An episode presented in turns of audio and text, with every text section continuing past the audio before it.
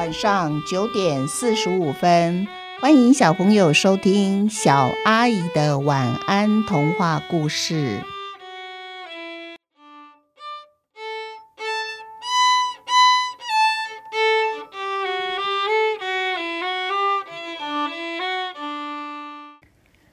雨天的童话，下雨了。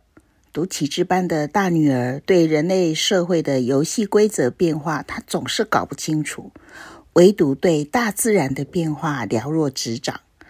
不管雨大雨小，天黑天亮，打雷闪电地震，她总会掌握第一时间告诉我们，然后她会再加上一句她认定的自然现象会产生的结果。比如说天黑了，她就问路灯亮了吗？地震，他就问头晕了吗？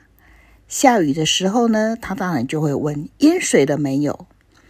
而小女儿听姐姐说下雨了，她就会赶紧拿出《雨小孩》这一本绘本书，坐到我的旁边来跟我说：“妈妈，你现在有空吗？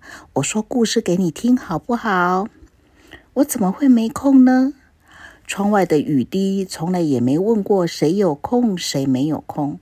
想来就来，有时候还会把窗户当成大鼓一样的敲打，咚咚咚的，他才不管吵不吵到人们呢。直到有人发现，哦，雨来了耶！这时候他可能愿意就此打住，不打鼓了，改为温柔的轻巧打击乐，那是为刚才的粗暴道歉的。有时候雨生气了。他得好一阵的敲锣打鼓才愿意鸣金收兵哦。但我从来没有怪过雨的随性，也从来不用没空来拒绝雨的造访。当然，对女儿，我更不会说出没空这两个字，因为我的心灵一直有一个空处，那是专为女儿们准备的。只要她们叫一声“妈妈”，我就空出来了。欢迎他们与我心灵相通，就像我总是随时放着空罐子，准备迎接雨的来临。我喜欢听雨滴敲打罐子的声音，因为每一滴敲下去的时候呢，发出的音响都不一样哦。第一滴雨敲下的时候，罐子是空的；第二滴雨敲下的时候呢，里头有第一滴雨在。第三滴雨敲下的时候，哦，里面有第一滴、第二滴雨在。就这样，一滴又一滴的，每一滴雨敲下的时候，罐子里的雨滴数量都不一样哦。这是多么富有变化的一首大自然交响曲啊！世界上没有谁能编出这样好听的乐曲。除非他能把心灵腾空，才能听见透彻清明的雨的节奏。小女儿问我说：“妈妈，我们每次收集雨滴的空罐子里，为什么从来没有收集过雨小孩呢？如果真能像故事书说的一样，那该有多好！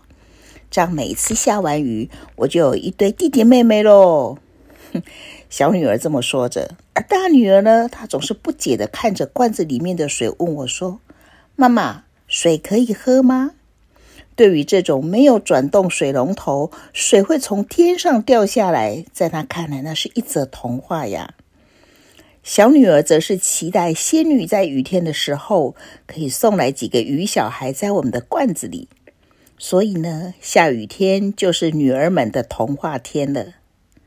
雨停了，大女儿会把罐子里的雨水倒掉，然后才对我说：“雨停了，罐子空了。”小女儿呢，她则是无限可惜的说：“哎呀，好可惜哦，雨小孩都没来诶。”那么我会说：“下雨天，为自己编写一个属于自己的童话吧，让雨的声音、雨的透彻，洗净我们心灵上的灰尘。”那么。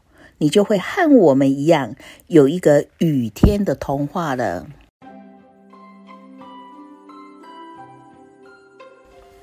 我们一起想一想，小朋友，下雨天的时候，你们会做什么事呢？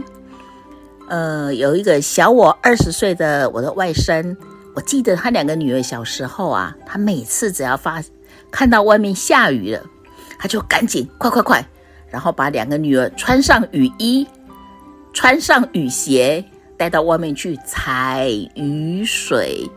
所以呢，希望小朋友你们不要回答我说下雨天哦，啊，我们就是在家里看手机、看电视、看 Pad 哦。我希望你们也有一个非常有创意、非常有趣的下雨天哦。